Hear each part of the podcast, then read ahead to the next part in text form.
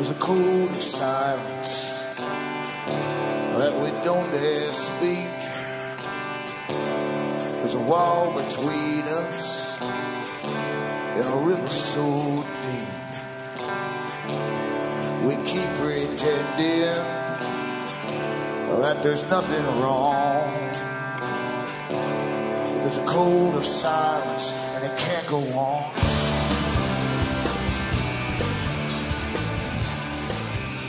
Hi folks, I'm Alan Watt and this is Cutting Through the Matrix on July the 12th, 2011.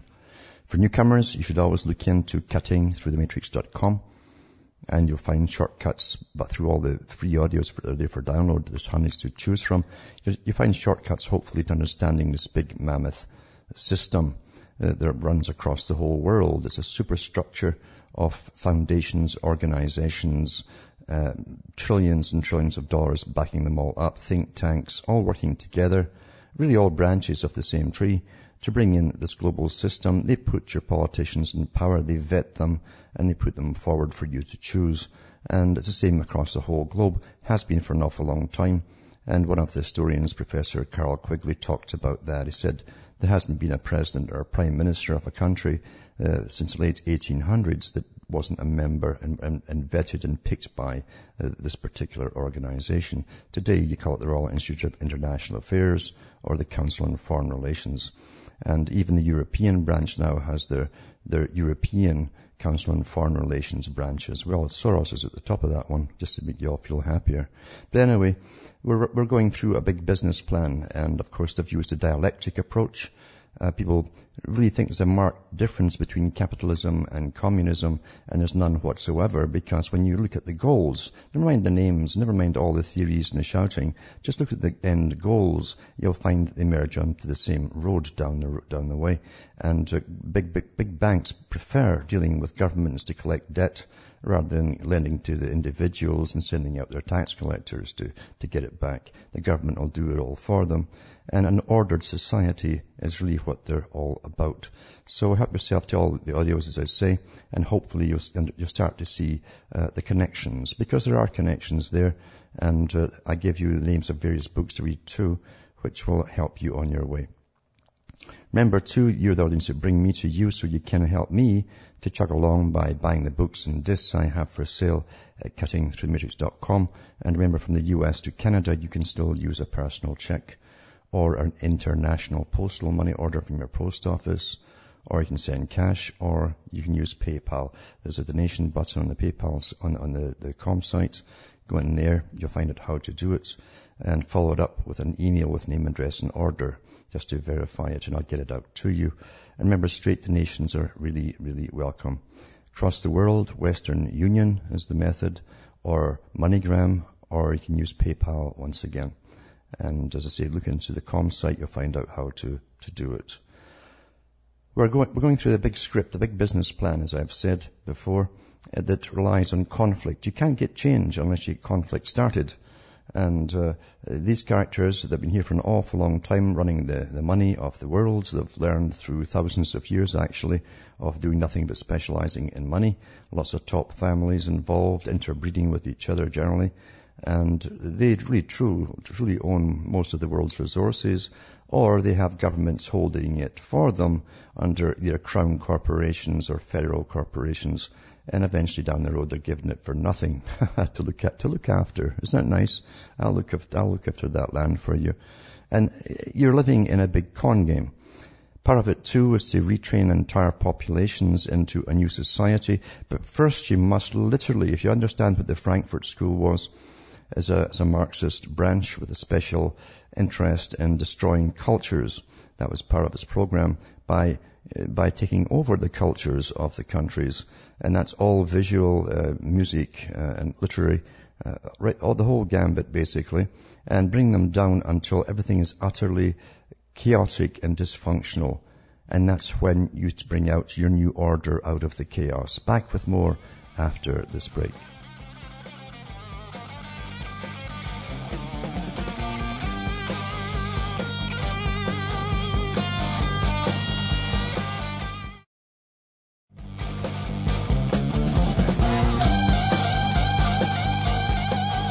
Hi folks, we're back cutting through the matrix, talking about the system of communism, capitalism, and that which comes between the two, which is really the offspring, the birth of the, the new system once there's enough chaos. And the whole idea in communism, uh, and it's even the wrong word, socialism was a proper term for it because communism was the utopic aspect or the grand finale way down in the future when the utopia was there across the whole world. That was to be called communism then, about 500 years from the beginning. So uh, socialism is the term that you should really be using. And they talked about the day when it would eventually come when a world government would run the whole planet. And when you look into the United Nations sites, their own sites, you'll, you'll find a lot of the same terminology that was used in socialism or what we think of as communism uh, the same terminologies through all of their writings. It's very clipped, it's mechanical, and that's the way it is because emotion is not supposed to come in to uh, this type of system. And that's how the communists ran it too when they gathered millions up to kill. There was nothing personal in it. They were very me- me- uh, mechanistic, very, um, very um, utilitarian about it, and very efficient indeed. And uh, the bankers who got together to form the Lord Milner Group in London, uh, which eventually merged with the Cecil Rhodes Foundation, the ones that were sent across the world to take over all of the world's mineral and oil resources, which they did very well, still doing it yet. And uh, they merged together and they were going to bring in a world government. So they set up the League of Nations, this particular group and they call themselves the Royal Institute of International Affairs, and they set up the League of Nations, and they said they would need wars, world wars, to get the countries to their knees so that they'd collapse and beg for peace and give up all this fighting, which of course the big boys themselves had brought on. And uh, it wasn't enough, so front men like H.G. Wells said, well, they haven't given up their sovereignty, we need another war. So they gave us a second world war, and out of that came an awful lot of the socialist policies to do with lend lease and throwing money across the planet. And of course, the, the, the, big coup was the fact they brought in the United Nations. It was a phoenix uh, rising out of the ashes of the League of Nations. And uh, it's got more power than ever before. Eventually, it was to rise to power through a period of about 50 odd years afterwards. And this is the period we're going in now as it rises up to its full power. This is from their own site. Uh, and it's uh, called UN Treaty Watch because they, they, what they do is they get it, they get little treaties drafted up and they get all the all the leaders of governments to just sign it. That's all. Once it's signed, it is law, and it doesn't go through Congress or parliaments. It's just signed, and that's it, law. And we all must have to obey. Bankers have a lot of a lot of input into this too. That's one of the strangest things I found from early books put out uh, for members of the Council on Foreign Relations for their world meetings. At the back of the book, they have a lot of the big bankers, including guys from the US Federal Reserve attending in this private club that runs the world. And same from the, for the Bank of England too. And again, the private moneylenders, uh, the big families that attended as well. It's all there. Anyway, and what was interesting too was that so many of them were communists at the time, even in the 1930s. Uh, and uh, many of them, other, other ones played the roles of the, of the capitalist middle class. But they all wanted world government. I thought that odd. They all wanted the same system. And then Quigley explained in his book, he says, we don't care who we mix with, uh, capitalist, communist, fascist. He says it's all the same to us. We can use them all. And that's what they have been doing.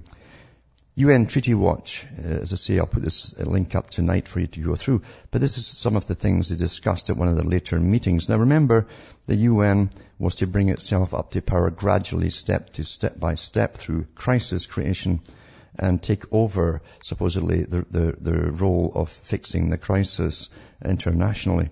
And here they are pushing for the big role now to take uh, over uh, char- or take charge of the world's economic system uh, and governance. It says General Assembly considers strengthened role of United Nations in economic global governance.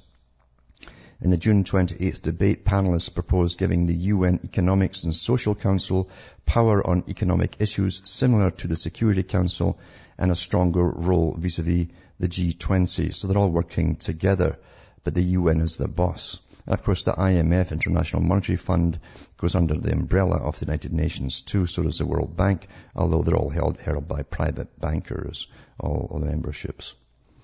And then it's got um, WWF details proposed national climate change policies. So all policies again come out of the United Nations. By the way, the top honcho there the United Nations said that we've got to institutionalize the term climate change and global warming. What they mean by that is to get every news article, regardless of what it's talking about, or any political um, discussions to always end and add in the term uh, and climate change. We're considering this and so on, this and that and so on and so, and also climate change until you will all parrot the same terms and all seem very familiar to you. That's how you institutionalize terms and political correctness through repetition.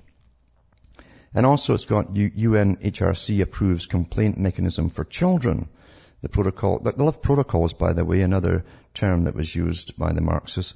It raises the prospect of children filming, uh, filing grievances with an international human rights treaty committee for alleged violation or inadequate protection by a state party of civil, political and social rights. But then when you look down on it, it's even, it gets even better. European Sovereignty Network. The European Sovereignty Network is dedicated to promoting transparency and accountability in the various pan-European political, economic, legal and security institutions. Now, the European Sovereignty Network has had a few names in the past, but it was a Marxist organization and they were the ones who helped work behind the scenes with lots of cash from big bankers to, and with lots of NGOs and foundations to, to get the whole European uh, consolidation uh, underway. It says ESN monitors the work of the European Court of Human Rights, European Parliament and other institutions and reports on resulting threats to national sovereignty, individual freedom and the rule of law. But then when you go down, it gets even better and better. Now, it says um, they've got a whole bunch of, of uh, adopted resolutions. They'll show you what they've already adopted to do with immigration across the world. UN Human Rights Council has published a list of resolutions adopted at the recent 17th session, including, including resolutions calling for the creation of a national human rights institution, uh, calling upon European countries to comply with their international obligations, which the UN put out before, you see. Even, you're now under international obligation in dealing with African migrants. They're flooding in.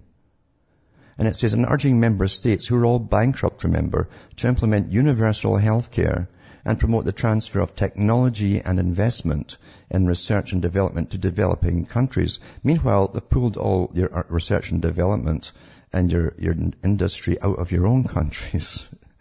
But no, see, you're not right in the chaos yet. We're, we're almost there. But you've got to go right into the chaos and poverty and starvation. And that's what they mean by bringing it down to, and that's what the communists used to teach. Communists who were caught uh, maybe giving money to the poor or helping someone that was poor by throwing them food or something, uh, were reprimanded because they said that they needed to people, get people so embittered and angry that that was time for revolution. So when the big boys and they put a new Lenin forward, um, then it says we, have got to have change. Change is good. They're ready to, to back them, and that's what happens. You see? So you must get the chaos going to the very, very end. Relief actually is, uh, doesn't help their cause at all. They hate charities for, real charities for that. That's why most of the charities now are theirs and they're all cons. But, um, what's even more important too, so here you are, they want massive flooding of immigrants, migrants from Africa who must get housed, remember, and welfare and all the rest of it. While, mind you, you can't get operations in countries like Britain anymore. They're actually uh, valuing your life to, as to your relevance to the system. I said they would do this years ago. Uh, and saying, well, you know, this, this operation would cost $145,000 and I'm, I'm afraid you're not worth it. Literally, that happened to a woman the other day who had a, a, a, gastro, um, um, total cessation of, of the stomach working, uh, a paresis, they call it. And she needed an operation to get it going. She dropped down to a very lightweight. Uh, she's not an elderly woman either. And the, the, the, National Health Service told her, no, I'm sorry, you know, it would cost 140,000 uh, pounds and we're not doing it. Now, if she was more important, again, the value to the system, uh, they did give go ahead and do it. And it's got uh, HRC creates working group on human rights and transnational corporations. The UN Human Rights Council has created a working group on the issue of human rights and transnational corporations and other business enterprises that most likely will promote the guiding principles on human rights and transnational corporations in a manner that will lead to the development of soft law in the area of business and human rights, which the UN and NGOs will attempt to impose on transnational corporations. Now, no one has given you understand the UN is a private organization. Do you, under, do you understand that? No one votes for it. And the non-governmental organizations that help make up these laws are not voted in either. They belong to the foundations. They're private corporations. That's how you really run. Yeah, this democracy nonsense is just a big joke. It's a cover. And they also criticize the EU and America later on too for, for placing top priority on protecting their own borders. You're not supposed to protect them. You have to allow yourself to be flooded with immigration when, at a time when you can't afford it. You can't afford the massive welfare system. And um, it says uh, that they're criticizing other things too. The UN Human Rights Council for a sort of guiding principles on business and human rights that does not include enforcement mechanisms that could help scrutinize how companies and governments apply these principles. Uh, but I was looking down too, Oxfam. Now I said years ago, I went through the whole thing in the United Nations. And I better mention how about the global food supply. This one is vital to you. Back after this.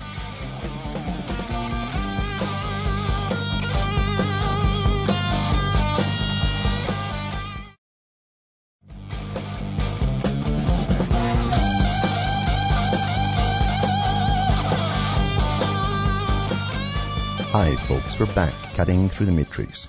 Years ago I went through a lot of the United Nations projects and I mentioned many times since uh, that uh, the, the, CEO of the, uh, the Department of Agriculture for the UN said many years ago that it was in their charter that eventually the United Nations would be responsible for doling out the food to different regions of the world and they said it was too, um, food was too important to leave to farmers, they said. So they've done their best through corporations, which work very closely with the United Nations, to do all the farmers under, of course.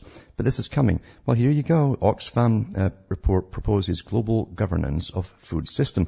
Global governance means literally everything coming from the United Nations, including your water supply. You understand what's going on here? Why do you think the big corporations all go to all these environmental meetings, all the top CEOs? You see, they're all part of the same system. All part of the same system. It says in its new report, Growing a Better Future, Food Justice in a Resource-Constrained World, Oxfam calls for a new global governance regime to facilitate the equitable distribution of food around the world.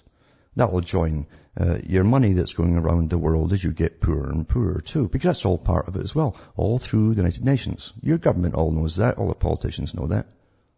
They all know what's going on. It's just that you don't know what's going on. You're not supposed to. You're supposed to follow trivia on the news and things that don't really matter. It sounds awful at the time, but they don't really matter. In a war, you don't look at the occasional casualty going down if you're a general on the battlefield. You've got to look at the, the goal all the time, the goal of what you're there for and what you're doing. Now, we know, of course, that everything's going the way it's supposed to go. I talked to a woman many years ago, and she was related to uh, Prime Minister of Canada, and I was going, on, I was going on about the different parts of what I'm talking about now, and she says, "No, everything's going the way it's supposed to go." And I thought, oh, is she crazy or new age or what? And she says, no, no. She says, it's all designed this way. It's supposed to all go this way. And uh, that's how it really is. All this cash has been dumped into the, again, the black hole of, of treasuries that are going down the hill across Europe, supposedly. That's where it's going. We've had no accountancy at all on the cash, where it actually goes. People know, obviously, and it goes into an awful lot of pockets and probably goes back to the big bankers and to with international money lenders that start the problem in the first place. Like a, a circle, you know. Anyway, um, they keep throwing cash in, uh, uh, saying that it's inevitable that it's, they're all going to crash anyway. Well, if that's the case, why would you keep throwing cash in, you know? And it's all taxpayers' money. It's to make you poorer, you see. That's, that's the real reason for it. Again, you must bring utter chaos in before you get the final revolution. And you must have destroyed all the culture, turned it on its head as well. And all normality is turned on its head, and they have. And then you, you come out with change is good. You know, change is good. It says Britain facing a 43 billion pound hit if the Italian economy collapses. And uh, it says um, the level of exposure was revealed as Eurozone nations met in Brussels amid warnings the financial contagion is spreading to Europe's third biggest economy. Well, of course it is. Who's in charge of their bookkeeping now? It's the International Monetary Fund. Who are the guys that declare it's in a crisis? They do. Under the United Nations, eh? And then you've got to throw money at them. It goes into a black hole. And, uh, and lo and behold, the whole world's like dominoes, just waiting to go down, supposedly. To bring in the new system, you understand. It's designed it. This is the way it's supposed to be. That's how it's going down that way. And they're doing that too, uh, Marx's great dream and Lenin's dream of the dissolution of nation states is going away too. They would wither away, wither away. Actually, what happens is they, they go away in bits of paper that are signed in agreements. China's scrabble for Europe. China is using its growing economic strength to buy up strategic assets in Europe from companies to government debt and infrastructure contracts. A new brief published by the European Council on Foreign Relations that run the, the, the EU The scramble for Europe explores the extent and nature of China's game-changing presence in Europe. They're buying whole chunks of land up and everything. And, and right across Africa, same thing. China's moved on from buying African ports and building Saudi railways, taking advantage of its economic strength and European weakness to buy up Europe. Its acquisitions include infrastructure such as ports and railways, symbolic car companies like Volvo and MG, and high-tech firms has bought large quantities of debt in the EU's troubled periphery, periphery and won government contracts while excluding European companies from bidding for Chinese contracts. It's a great deal, isn't it? It's a one-way street. That's this great uh, Soviet system you have over Europe. They allow all the Chinese to do that, but you can't do that in China. Hmm? It says uh, European supply is fed by the short-term need of cash-strapped countries, but this threatens Europe's medium-term interest. You know, money's all nonsense anyway. You do know that, all this debt stuff and all right. What do international money lenders actually give a country when you have to borrow from them? What do they actually give you? They don't give you gold. You're not in the gold standards. It's just a bit of paper to allow you to print up the cash. But they want, but the deal is, you've got to give it back to them in real assets. This is a kind of win-win deal, isn't it? You all think you're living in such a legitimate system. Uh, uh, you, really, you're living in Disneyland. You really are. You're kept at the lowest level of utter ignorance of how this system works. And all of the, the, top boys too that hold the central banks have all made deals long ago, hundreds of years ago, some of them, that they'll never be audited. They don't have to, have to open their books to anybody. Even the Bank of England doesn't have to do it. That was the first policy the Rothschilds brought in. You'll never go over our books in perpetuity. Not bad deal, eh? Back with more after this break.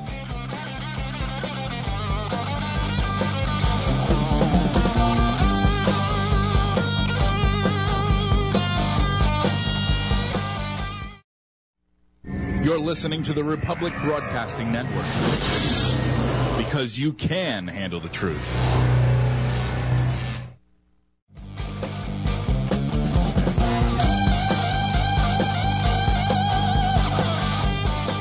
Hi folks, we're back, cutting through the matrix.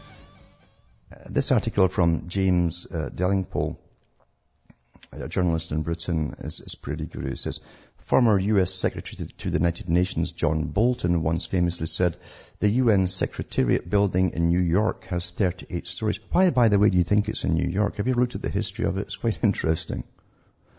Has 38 stories. If it lost 10 stories, it wouldn't make a bit of difference. But I'd say Bolton was being too modest in his aspirations, far too modest I, I suggest that if we lost all 38 stories, the benefits to mankind would be almost incalculable. Right now, indeed, it's likely that the United Nations poses a far greater threat to Western civilization and the world's economic future than Al-Qaeda does. Have a glance at its latest report, and that's the World Economic and Social Survey 2011, and I'll put the link up on that too. And you'll see what I mean. The report argues that over the next 40 years, our governments must spend an annual minimum of $1.9 trillion. That's an eye-watering $76,000 trillion altogether. Uh, uh, steering the global economy onto the path of green growth. Green, as well dropping population through diseases that they're putting out there.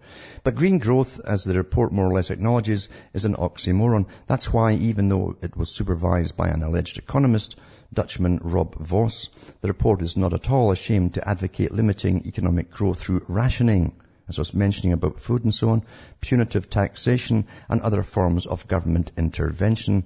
Why? To combat climate change, of course. And as I said too, the top guy at the United Nations said we must institutionalize on every report climate change. The folks start parroting it, just that's how they are, like parrots. It says, here's the kicker. Hence, if, for instance, emission reduction targets cannot be met through accelerated technological progress in energy efficiency and renewable energy generation, it may be necessary to impose caps on energy consumption, that's rationing, in itself in order to meet climate change mitigation in a timely manner. Proposals to put limits on economic growth can be viewed in this context. And if shaving off $1.9 trillion from the world economy each year, that's 3% of the world gross domestic product in 2010, uh, reducts, results in further economic stagnation and a lower standard of living for our children and grandchildren, well, what the hell? As the report primarily tells us, none of us actually needs to earn more than $10,000 a year to live on. Anything more is greedy. No, I'm, this is real, folks, and it's coming your way. They mean it. They mean it. You really don't understand it. I know you don't. For example, taking life expectancy as an objective measure of the quality of life, it can be seen that, that life expectancy does not increase much beyond a per capita income of about $10,000.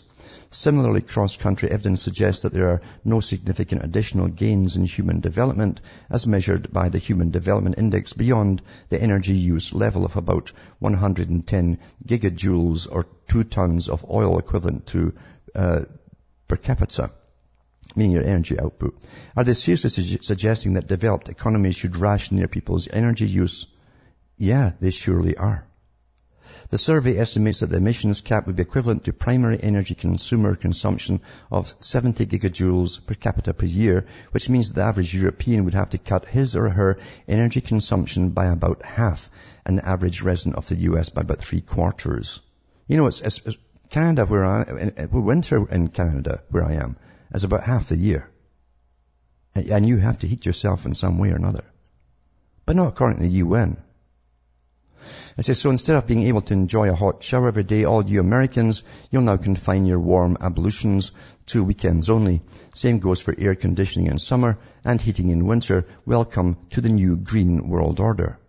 What's amazing about this stuff, and believe me, there's plenty more where this came from, is the unblushing shamelessness which with, with which it advocates this economic insanity. It's not insanity. They want to bring us all down, population-wise, everything.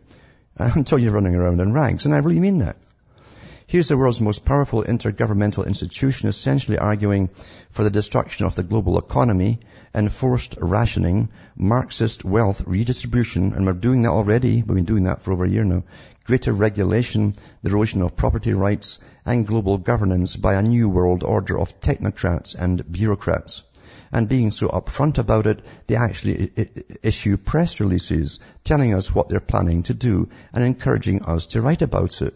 You know the reason for it is because most people who are playing themselves on television and all the other things that they do will never even believe it even when it's happening to them until their back's on the wall and they're asking for bread. They won't believe it. They'll be in shock. It says, this is the thing that amazed me while I was researching my book, Watermelons. If the global, green uh, movement is any kind of conspiracy, then it's a conspiracy in plain sight. Remember H.G. Wells called it the open conspiracy. The people in power who are advancing its agenda, be it President Obama's House eco-activist John Holdren and Carol, Browner, Green MP Carolyn Lucas, and all those faceless apparatchiks at the United Nations and the EU make absolutely no bones about what it is that they want to do to save the world from the peril of climate change, the end of industrial civilization. And that's the excuse they're using is climate change. Which might be just about understandable if the crisis we were facing were so great that only the most extreme measures would suffice. But the crisis they describe is non-existent. As I argue in the second half of the book, economic growth and true environmentalism, as opposed to the sick, bastardized, warped, hair-shirt perversion of it currently being dumped on us by the greenies, go hand in hand. As economies grow richer, so they have more money to set aside for cleaner rivers, fresher air, as well as to invest in R&D projects for ever more eco-friendly forms of energy. It's no coincidence that quite the worst environmental damage in the last century was done in those countries behind the Iron Curtain. Free market economies tend naturally to be cleaner and healthier because clean and healthy is what people choose anyway if they can afford it. And that's the part is the if, right? They don't need government to step in and take their money in order to spend it inefficiently trying to achieve something which would have happened quite naturally anyway. What this ludicrous UN report is advocating is exact opposite of what the world needs if it's to become genuinely greener. All those people in the developing world, if they're to live healthier, less environmentally damaging lives, that the very last thing they need is handouts from richer economies. It never gets to them anyway. It goes to corporations.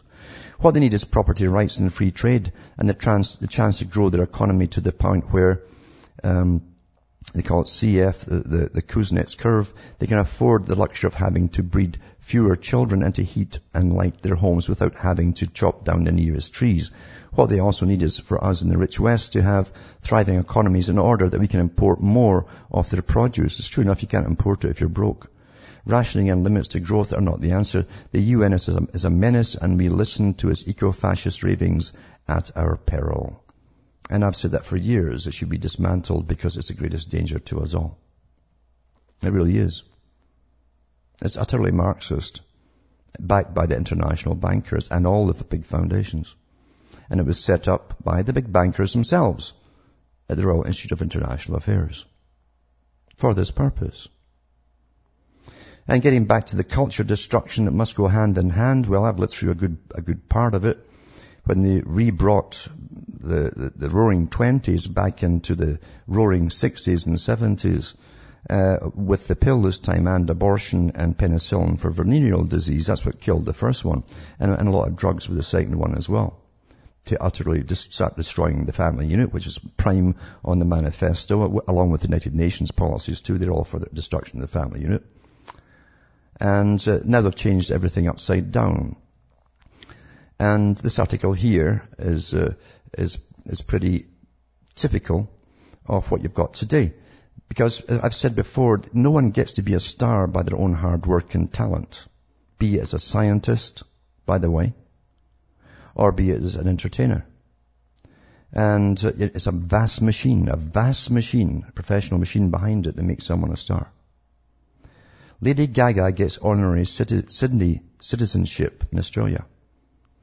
It says Lady Gaga, you know that little skinny, you know, let's call her what she is. She's a little slut that would do anything for cash. She, they could have picked out of a, a million, the same kind of people and made her the star, but they made this one the star.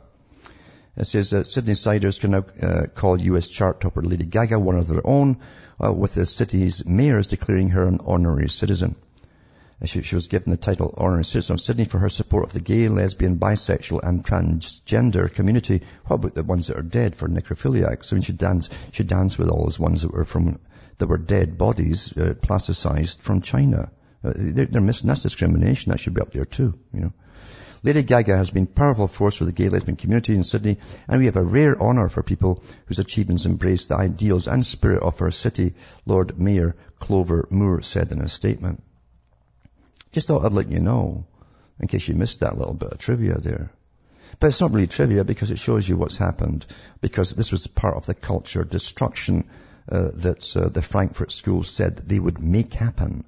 And I've lived through a good lot of it knowing what was going on when others didn't. And, and then you have this one, you know, uh, another one too, another little, uh, little slot that brought up. It says, is this what they mean by the sexualization of teenagers? Taylor Momsen whips her young fans into a frenzy with a lewd act. So they've got another little skinny one who's doing her lesbian stuff on stage, groping and kissing girls, all girls, you know, just to make sure your little children get utterly confused. Uh, but all match with all their indoctrination at school, and uh, they might not take it so badly. But anyway, and you'll see all the photographs of this. Uh, it's a promo, I understand. This article is actually a promo for this, like, aren't we naughty? And um, it says that she was seen gyrating in the lap of one of her fans as a group of half-dressed, similar-aged girls were whipped into a frenzy behind her. She had to whip out and all the rest of it. Because she must bring sadomasochism into all this stuff as well. And I've watched it turned upside down, as I say, my whole life. I've seen parts of the communist, good parts of the Communist Manifesto at, pushed from very rich sources. But again, too, you must take over the culture industry. That was done a long, long, long time ago. And you get it every day. You get your dose every day, no matter what you're watching. You can't watch anything today without the PC stuff coming into it. And the terms too, you know, global warming, yada yada, climate change, even the comedies. And I said years ago, eventually you'll see these live sex, uh, sex acts on, not just on stage in some private club, but on television as normal fare.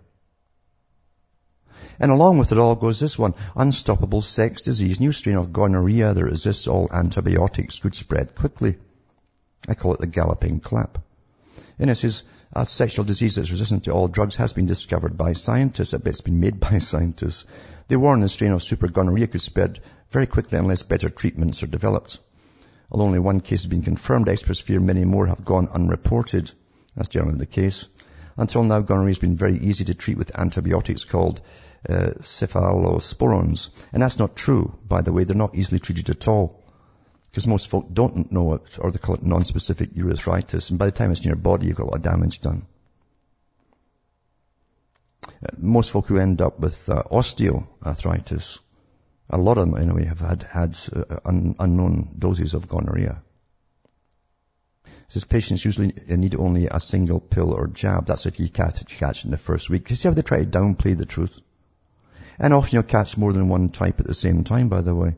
So when they concentrate on one and forget the other one, like syphilis, you're going to be in a bad way. It says Swedish scientists who have analyzed the new strain found in Japan believe that over the decades the disease has mutated to become resistant to current treatments. It'll come out of a lab, obviously. What better time when we've got all this strange stuff going on on the stage and and children like Julian Huxley, he literally said they should rot like rabbits. And that way they'd never bond with anybody and they'd have no children. Great guy at UNESCO, the United Nations. You people really, really don't know what's going on. It's like I half believe that, but you don't want to believe the rest. I think it was Jack Salon said most people are in a, in a hypnotic state most of their lives. They're never truly all there. I think that's true. I'd go along with that. And um, the culture's been utterly destroyed now. You cannot fix it now, you understand. But once it's, it's again institutionalized into society, you can't fix it. It would literally take a natural phenomenon that they didn't expect at the top, a real one, to decimate the planet for things to start all over again in a more natural way. Because once a contamination is in, and that's how they, what they call it, once the contamination is set in, you can't stop it. It's promoted from the top, for goodness sake. All of it. Including, you know, euthanasia. And then it'll come economic euthanasia. Well, you know, if you live for another 10 years, you only cost the taxpayers so much dough from your pension money. It is your pension money, but the government really needs that cash to, well, give to Africa so they can get green power. And you think I'm kidding. It's already happening. it's quite something, eh? Quite something. You all think that the, the institutions that are out there are there for your benefit. And they are what they, they say they are. Remember what Lenin said too, we shall create services in the West and those services will then become authorities over the people. He meant police services, children's aid services, the medical service. All these things were optional at one time. Towns used to hire cops and fire cops. And the, and the medical industry is the biggest con of all in every respect because they spent years through, again, through dramas on television to convincing the public they're so professional the caring profession You know how much the caring profession will cost you in, in America or, you know, uh, or even Canada if you don't have insurance? Or some other country. About 140, 200,000 dollars sometimes per week. Huh? The caring profession. You know, they, they give you special diets in the hospital if you've got high blood pressure. What they do is they just don't add the salt to the same dinner that everyone else is getting and they charge you an extra 50 bucks. The whole thing's a con. Here's an article from Scotland. Doctors cash in on methadone in West Dunbartonshire. Doctors were paid more than £600,000 of taxpayers' cash last year for prescribing methadone to drug addicts in West Dunbartonshire, the Lennox Herald can reveal. And the health board pays the general practitioners £372 for every patient on their list who's prescribed the heroin substitute. These figures have stunned drug campaigners, particularly as methadone has just 10% uh, success rate in getting addicts clean. It's not meant to get them clean. It's a pharma that's cashing in on the big business of addicts. It says around 400 drug addicts were prescribed methadone by 15 doctors practices throughout West Dunbartonshire between April 2010 and April 2011. But payments were made quarterly, so the health board forked out £372 each time for a total of 1,615 patients and also stumped up a £1,000 single retainer fee each year to each practice. It's true. Right? You're going to get uh, uh, help now in, in, the medical profession. And as I said before, you don't know if that guy is going to help you or kill you. You're worth more dead than alive if he's going to harvest your organs. Back with more after this break.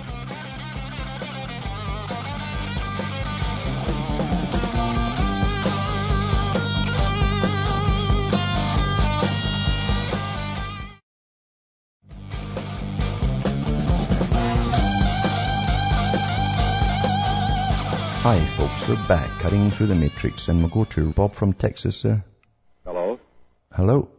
Yeah, I'm okay. I didn't know if you could hear me or not.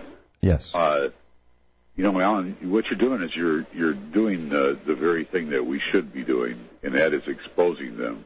Mm-hmm. And uh, the the one thing that as part of the exposing them that we need to do is we need to let them know how they are threatened by their own BS. Mm-hmm. And the, where it's coming at us is coming at us from enforcement. Yeah. You know, without the enforcers, they couldn't do any of this, and without the people going along, they wouldn't be able to get along with. They wouldn't be able to do any of this. Yeah. And we need to to let them know what danger they're in. Yeah. And we've got to start putting up lists as well. Lists of we know we know who they all are. Pardon? Uh, we know who they all are in the different governments. And we should drop lists too and say, we know who you are. We know what you're up to. You know? Yes. And one day there's got to be a reckoning here because they're doing us all under deliberately and uh, destroying nations. They're all up for treason to start with. And uh, they're all guilty of it. So uh, there's, a lot of work to be done, but yeah, without enforcement, they can't do a single a single part of it. And the public, you know, I, I don't put a lot of faith in the mass public, but uh, uh, because of history, they've never all stood up together at the same time for anything, and that's why things like the Soviet Union could happen with the mass slaughters. Um, but we've got to start doing it because they're near the end of this phase of it. And believe you me, the next phase, uh, there's no chance at all once it's all up and running. Yeah. Right, but once right now, while while there is still some time left, we need to uh, let them know how threatened they are with their own BS. Yeah. And yeah. then we need to then then it's no good to even do that without letting them know the way out. Now I sent you an email. Hopefully you you've got it, and uh, uh, uh when you see it, there will be a sign on it. Uh-huh. And uh, uh, this is the thing. As an act of love, we need to let them know that there is a, a, a way for them to get out. Mm-hmm. And those that are going along, they need to know that there's a way to get out of this. Yeah. Because it's going to happen, and you and I both know that it's going to happen. Well, you will see this if it turns sour and nasty, uh, and it, it, doesn't go all uh, smoothly for them. You'll see them jump off ship very quickly because most of them are little low-level psychopaths that go along to get along with the, the most cash. And uh, they'll jump uh, off board, off the ship very, very quickly indeed. Yeah. The fact of the matter is they're going to kill each other. Oh, that too. There's no doubt about it. Uh, power is an, um, especially among psychopaths, power is, a, is a terrible thing, and they don't realize that uh, in all cliques uh, of higher psychopaths, the paranoia of each other runs very high, very high. And uh, it just takes the clique to turn on one, and that's the message to the rest of them, and uh, and then fear runs through them. Often too, they'll use that fear, they'll project it onto the public and start killing them off. That's also the history of this type of system. But uh, yeah, they will start doing away with each other. And what they don't realize too, they will they will no longer need a, a global, a, a, national government shortly when when the UN takes over everything. All you'll get is appointed bureaucrats. They won't need these guys anymore.